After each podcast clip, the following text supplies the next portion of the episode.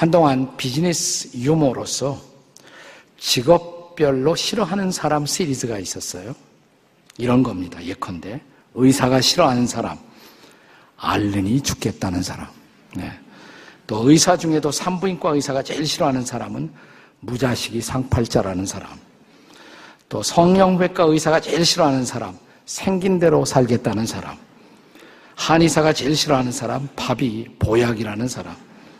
치과 의사가 제일 싫어하는 사람, 이가 없으면 잇몸으로 어, 씻겠다는 사람.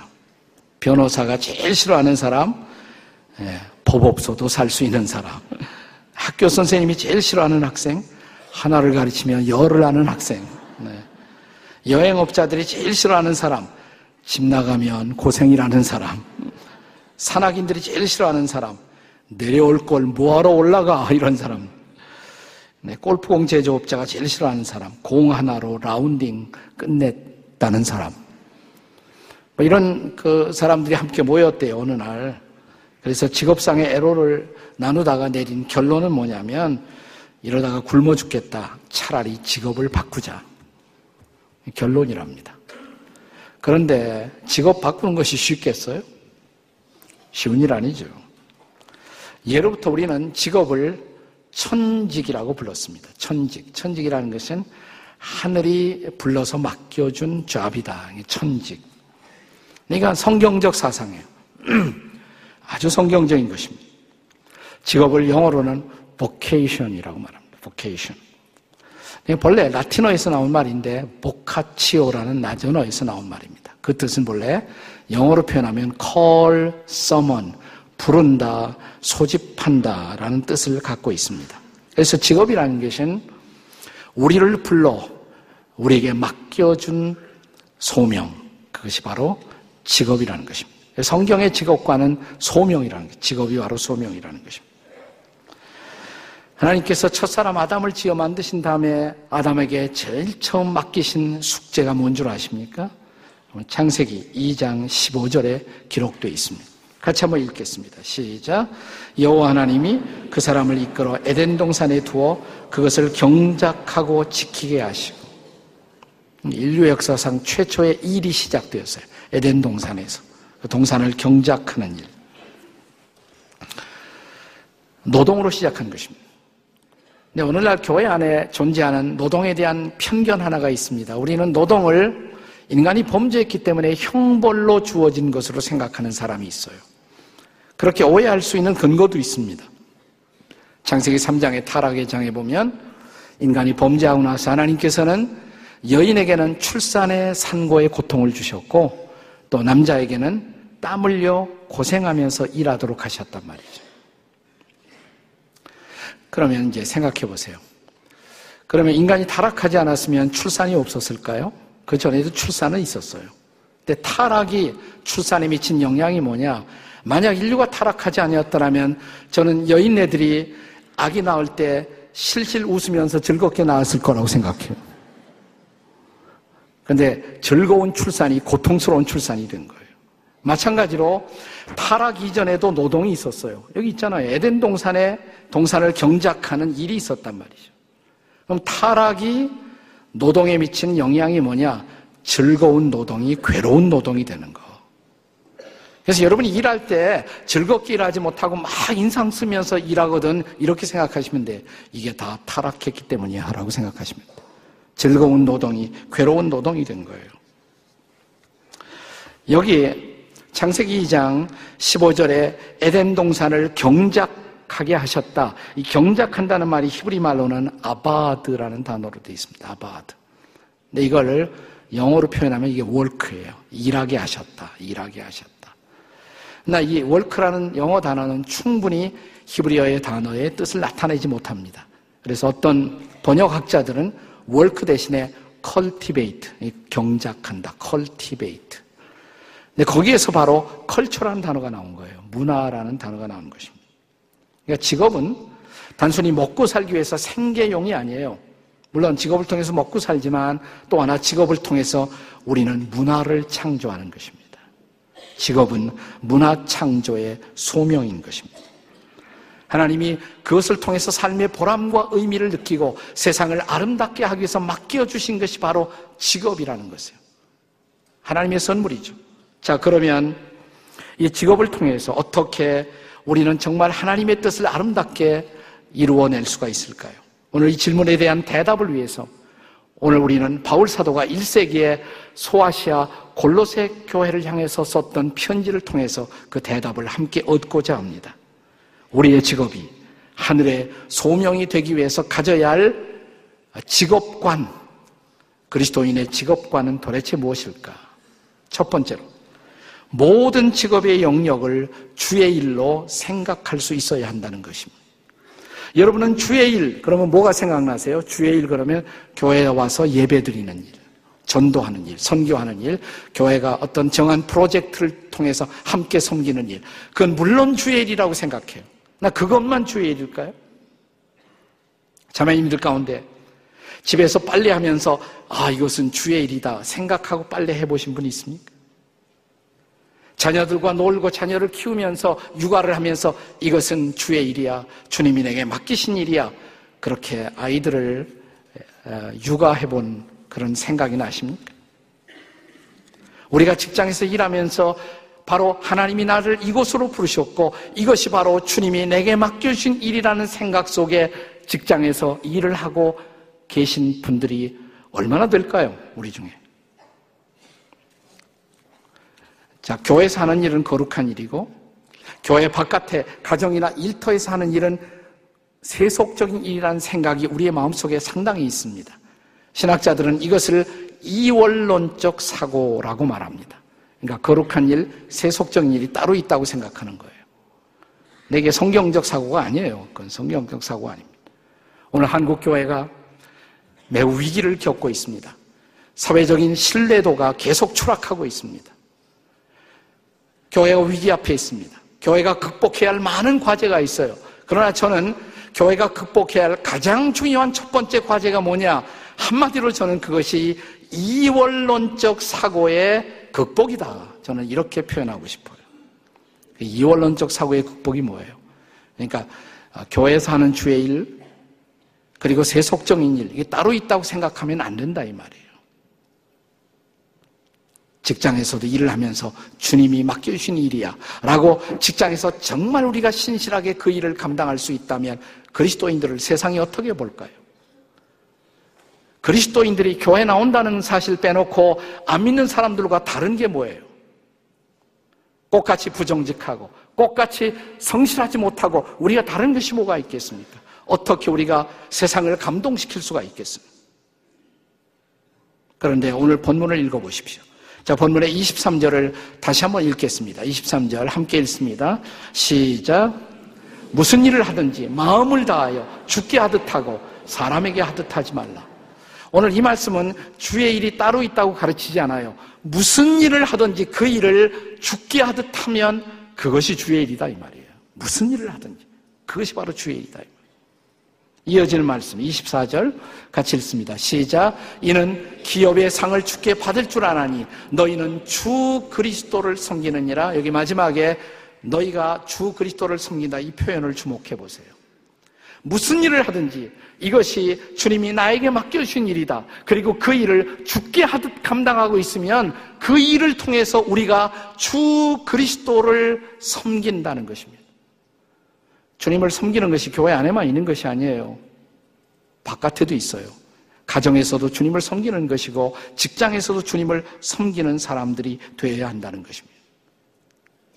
이 골로새서 오늘 본문이 포함되는 골로새서 전체의 띠임이 뭐냐면 가장 중요한 주제가 그리스도의 주권입니다. 로드십, 그리스도의 주권. 그 말은 그리스도께서 모든 영역의 주가 되신다.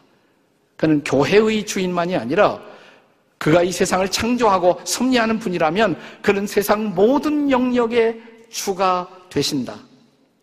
이게 골로새서의 핵심적인 사상이에요.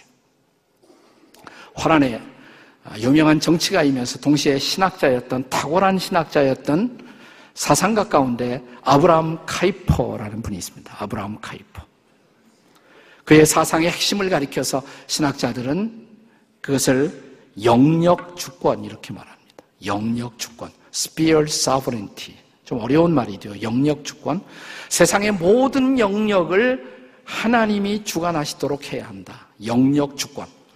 자, 그 말의 뜻을 좀 더 우리가 이해하기 쉽도록 그가 친히 남긴 말을 한번 같이 한번 읽어보겠습니다. 그가 이렇게 말했습니다. 한번 같이 읽어보세요. 시작. 만물의 주권자이신 그리스도에게 속한 인간 존재의 영역에서 그리스도가 이것이 내 것이라고 주장하지 않을 영역은 한치도 존재하지 않는다. 그는 정치계를 향해서 이렇게 말씀하십니다. 이건 내 영역이야. 이것도 내 영역이야. 문화계를 향해서 이렇게 말씀하십니다. 이것도 내 영역이야. 비즈니스계를 향해서 이렇게 말씀하십니다. 이것도 내 영역이고 내 일이야. 내 것이라고 말할 수 없는 영역이라는 이 땅에 한 뼘도 존재하지 않는다. 모든 것이 주의 영역이라는 것입니다. 그렇다면 직장에 사는 모든 일도 주의 일이 될 수가 있다는 것입니다. 그 일이 무슨 일이다. 그러니까 이 생각이 바뀌어야 돼요. 그래야 직장에 사는 일. 우리가 교회 와서 어떤 사람은 열심히 하다가 직장에 가면 맥이 빠져버려요. 여러분은 여기에서 큰 소리 치지 말고 직장에서 더 열심히 하셔야 돼요. 직장에서. 거기서 더 인정을 받아야 말이죠. 그리고 세상을 바꾸는 자로 세상의 빛으로 살아야 한단 말이죠. 네. 우리 그리스도인들이 삶을 살다가 피곤하고 어려운 일을 만나면 우리의 입에서 나도 모르게 나오는 튀어나오는 단어가 있죠. 신앙생활 한참 하게 되면 그 말이 자연스럽습니다. 이 말이 나오지 않으면 이건 아직도 신앙생활이 자연스럽지 못한 사람들이에요. 너무 힘들면 우리가 그러잖아요. 주여 그러잖아요. 주여, 주여. 신앙이 더, 더 뜨거워지면 주여의 악센트 강조점이 더 뜨거워집니다. 주여, 뭐 이렇게. 더 세지죠, 자꾸만. 네. 근데 그 뜻이 뭐예요? 주여라는 말의 뜻이. 종교적인 주술적 언어가 아니에요. 주여라는 말이 Lord, Master, 주인이란 말이에요. 여러분 주여 하는 대신에 이따금씩 이렇게 바꾸어서 해보세요. 주인님. 그리고 그 일에 정말 그분이 주인이 되셨는가. 여러분 가정에서 힘든 일 있을 때 주여 주님 도와주시고 그래서 주님이 뜻대로 우리 가정이 반듯하게 설 수 있도록 도와달라고 직장에서 일하다가 힘들 때 주님 이 일 도와주셔야 한다고. 그래야 내가 그리스도인으로서 정말 이 일을 반듯하게 처리할 수 있다고. 그랬을 때 그리스도는 비단 우리 교회 안에서뿐만 아니라 우리의 모든, 모든 삶의 영역에서 그분의 주권을 드러내는 진정한 주인이 되실 수가 있다는 것. 그때 우리가 하는 모든 일이 주님의 일이 될 수가 있다는 것. 이것이 그리스도인들의 직업관에서 첫 번째로 기억돼야 할 중요한 사실입니다. 모든 일이 주의 일이다. 따라서 하시기 바랍니다. 모든 일이 주의 일입니다. 믿으십니까, 여러분? 네. 두 번째 레슨. 오늘 본문을 통해서 배워야 할 그리스도인의 직업관. 두 번째는 사람이 아닌 주님만을 의식하고 일할 수 있어야 한다는 것입니다. 우리가 어떤 일을 망칠 때 거기에는 여러 가지 원인이 있을 수 있지만 저는 가장 보편적 원인 중에 하나는 지나치게 사람을 의식할 때 우리가 일을 그르치기가 쉬워요. 그렇잖아요. 지나치게 사람을 의식할 때. 우리는 어떻게 일해야 하나? 성경은 우리에게 사람을 너무 의식하지 말고 하나님 바라보고 일하라고. 이게 그리스도인들의 일을 담당하는 가장 중요한 자세라고 가르칩니다. 자, 본문 22절 다 같이 읽겠습니다. 22절 시작.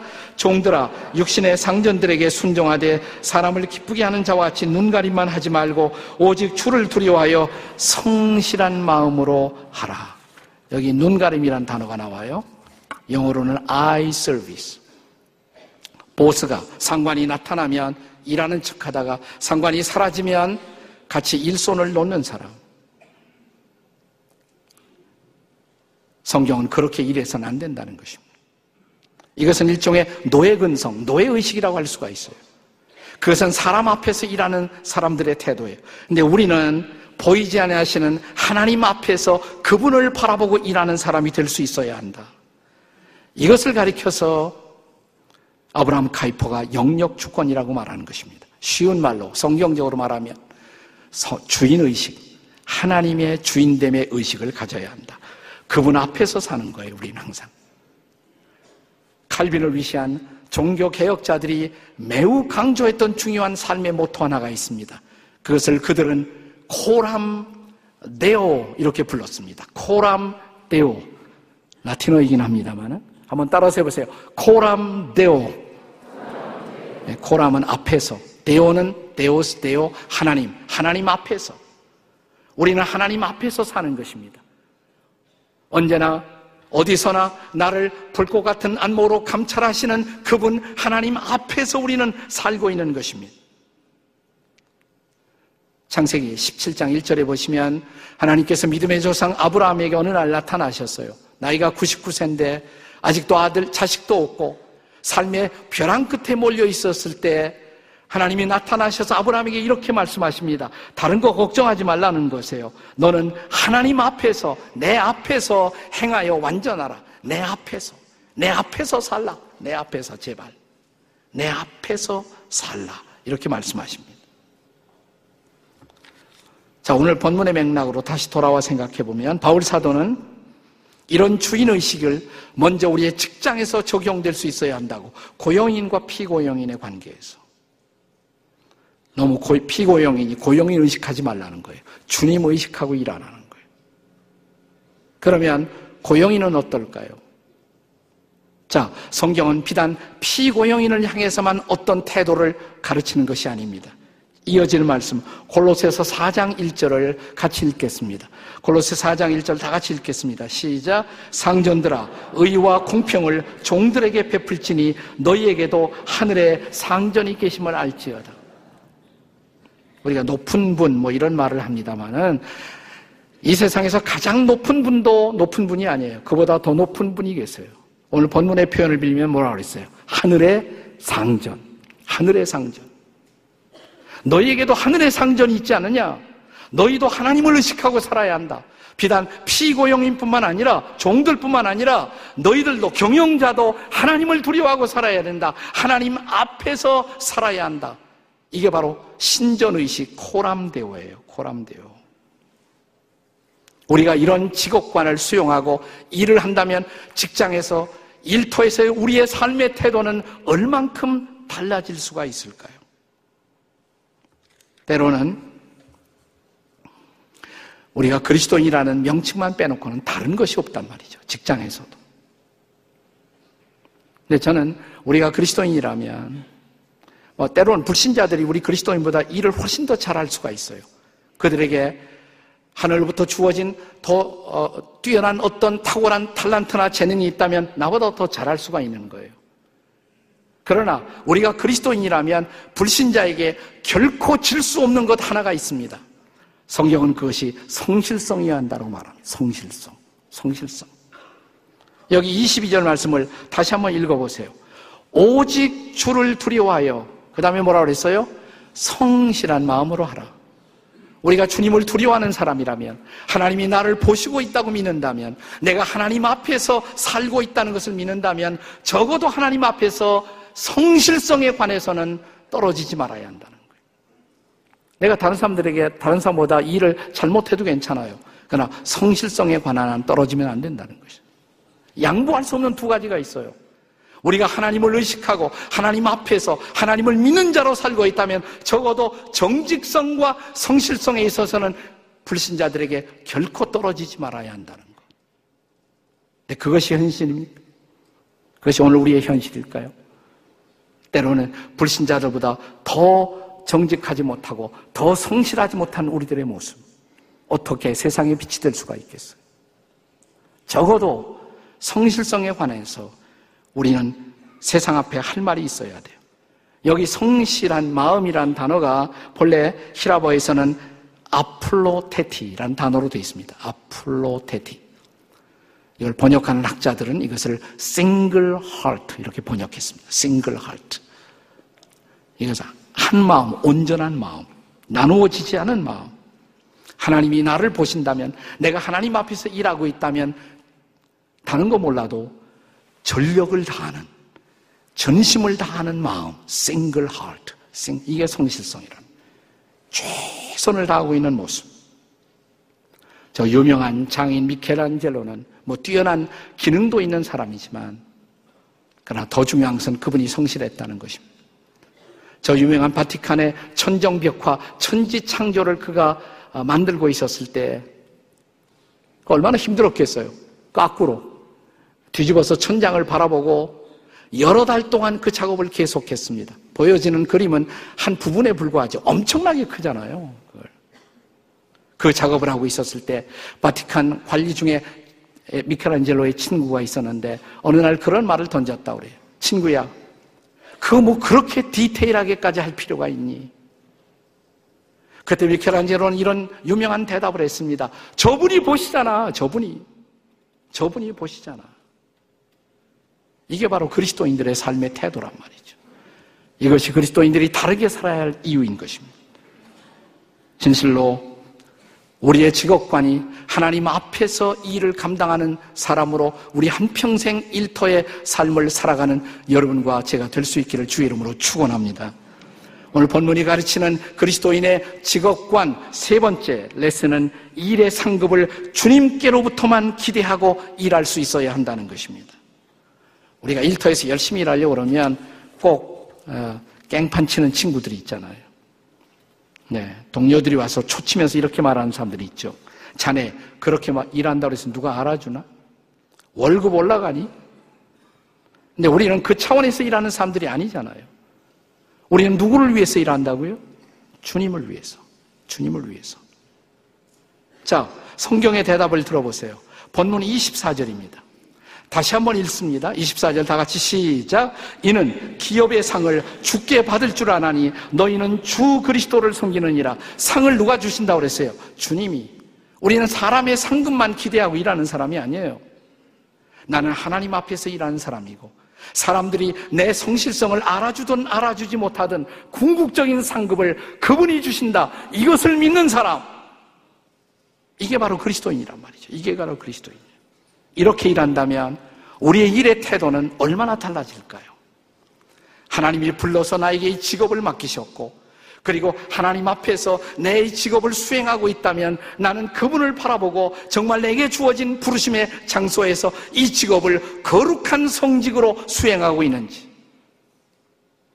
여러분, 목사를 성직이라고 그러잖아요. 근데 종교개혁이 왜 일어난 줄 아세요?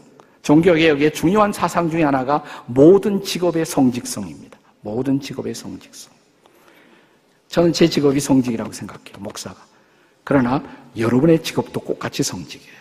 여러분의 직업도 성직인 것입니다. 하나님이 나에게 일을 맡기셨다 믿고 하나님 앞에서 그 일을 수행한다면 그 일은 바로 거룩한 직업이라는 사실 앞에 쓸 수가 있어야 합니다. 최근 우리 사회의 최대의 화두는 청년 실업 대란 사태입니다. 젊은이들에게 좋은 글을 써서 깨우침을 주시는 서울대 김난도 교수가 쓰신 어, 이 베스트셀러 책 가운데 내일이라는 책이 있어서 아주 어, 관심 있게 읽었습니다. 내일. 난 처음에 내일이라서 투모로운 줄 알았어요. 근데 그게 아니더라고요. 내일이 내 일, 내가 할 일. 물론 미래란 뜻도 있지만 그래서 이 책 제목 아래 영어로 타이틀을 이렇게 붙여놨어요. Future, my job. 미래, 그리고 나의 job. 내, 내가 할 일, 내가 할 일. 이런 책이 베스트셀러가 된 이유 중에 하나가 우리 사회의 실업 대란과 무관하지 않다고 생각이 되었습니다. 김남도 교수도 이제는 패러다임을 바꿔야 할 때다. 우리가 그냥 사회가 제공하는 어떤 아니한 직업을 향해서만 가야 할 때가 아니다. 그게 핵심적인 사상이더라고요. 최근에 한 해 평균 대학 졸업생이 56만 명, 그 중에 29만 명만이 취업에 성공하고 있습니다. 50% 정도밖에 안 돼요. 50%는 실업자예요. 고등학교 졸업생 63만 명 중에 대학 진학하는 45만 명 빼놓고 나머지 중에서 불과 5만 명만이 취업하고 있다는 것입니다. 20%밖에 되지 않아요. 자, 이 실업 대란이 우리 사회를 긴장시키고 있습니다. 정말 이렇게 가다는 우리 사회에 미래가 있는가라는 것입니다. 저는 이런 때야말로 저는 김남도 교수의 도전에 저는 동의합니다. 생각을 바꿔야 한다고. 사회가 요구하는 안정적 직업을 찾아가서는 안 된다고. 근본적인 발상의 전환이 필요하다는 것입니다. 창의적인 직업의 스타일들을 그 책에서 많이 소개하잖아요. 사실 청년들의 실업 문제를 말하지만 오히려 중소기업은 사람을 구하지 못해서 난리잖아요. 역설이죠. 왜 그렇습니까? 세상에 말하는 좋은 직장, 안정된 직장, 거기에만 매달리기 때문이죠. 이런 질문이 없어요. 크리스천 젊은이들에게도 하나님이 나를 정말 이 직장으로 부르셨는가? 하나님이 원하시는 직업의 자리에 섰는가? 하나님의 부르심에 관한 고민이 없단 말이죠. 돈만 벌면 말이죠. 아니잖아요. 그것 때문에 사는 사람이 아니잖아요. 저는 한국 교육계에 매우 중요한 도전적 발자취를 남긴 사람 중에 한 사람이 기독교 명문사 이 거창고등학교의 설립자인 전영창 선생님이라고 생각해요. 이분은 항상 자기 학교에 학생들이 졸업하고 나갈 때 졸업생을 위한 십계명을 만들어 그것을 기억하게 만들었습니다. 제발 쉬운 직장, 안정된 직장, 돈 버는 직장으로만 가지 말라고. 그래서 졸업생 십계명을 외운 다음에 학생들을 졸업시켰다고 합니다. 한번 읽어보실까요? 네, 졸업 십계명. 제가 하나 그러면 여러분이 읽으시면 돼요. 졸업 십계명. 하나, 둘, 셋, 넷,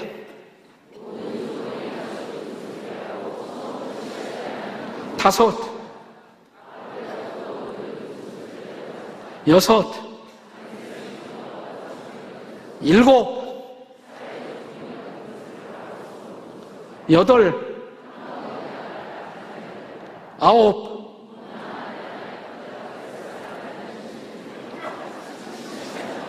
나 그거 마음에 들어. 아홉 번째가 너무 마음에 들어. 마지막에 열, 아멘 할 수 있습니까? 못하겠어요? 왕관이 아니라 단두대가 기다리는 곳으로 가라. 너무 좋아요, 난. 나는 이런 직업 정신을 한마디로 말하면 십자가의 정신이라고 생각해요. 그게 십자가의 정신. 죽기를 각오하고 나를 죽음의 자리에 던졌더니 하나님이 살려주시는 거예요. 그리고 부활의 역사가 일어나는 거예요. 이게 기독교 신앙이란 말이죠, 이게. 살려고 그러니까 다 죽어요. 죽으려고 그러면 살아요. 만약 이렇게 우리를 오늘도 부르시는 하나님의 부르심 앞에 우리 모두가 그냥 잘 살기만을 구하지 않고 의미 있게 살기를 구하고 하나님의 소명 앞에 응답하기를 결심한다면 우리의 직업의 창은 얼만큼 달라질까요? 저는 한국교회의 미래, 한국 사회의 미래는 이 직업에 관한 이 하나님의 관점 앞에, 부르심 앞에 우리 시대의 사람들이, 아니, 여러분과 제가 오늘 지금 어떻게 응답하느냐에 따라서 우리 사회의 미래, 그리고 교회의 미래가 결정된다고 믿습니다. 주님이 그렇게 제 아들을 불렀잖아요. 나를 따라오너라. 내가 너로 사람을 낚는 어부가 되게 하리라. 제자들은 그물을 버려두고 그물을 쫓았습니다. 그물을 버려두는 거 포기잖아요. 희생이잖아요. 그들의 밥줄이잖아요. 나 그들이 주님을 따랐기 때문에 인류 역사는 새로운 복음의 역사를 만나기 시작한 것입니다. 제가 사실 20년 전, 정확하게 20년 전에 나와서 한국교회를, 우리 지구촌교회를 개척하려고 했을 때 거의 같은 동시에 우리나라의 대표적인 한 교회, 대형 교회에서 초청이 왔어요. 고민을 했어요. 기도해 보니까 다 답이 뻔하더라고요. 새로 하는 것이 좋겠다. 새로 하는 것이. 제가 후회했을까요? 고생은 좀 했죠. 아무것도 없이 처음 시작하니까. 하나님이 나를 부르시는 그곳이 가장 행복한 자리임을 믿고 거기에서 성실과 정직으로 최선을 다할 수 있다면 하나님은 저와 여러분을 위해서 부활의 새벽을 준비하실 것을 믿으시기 바랍니다. 기도하시겠습니다.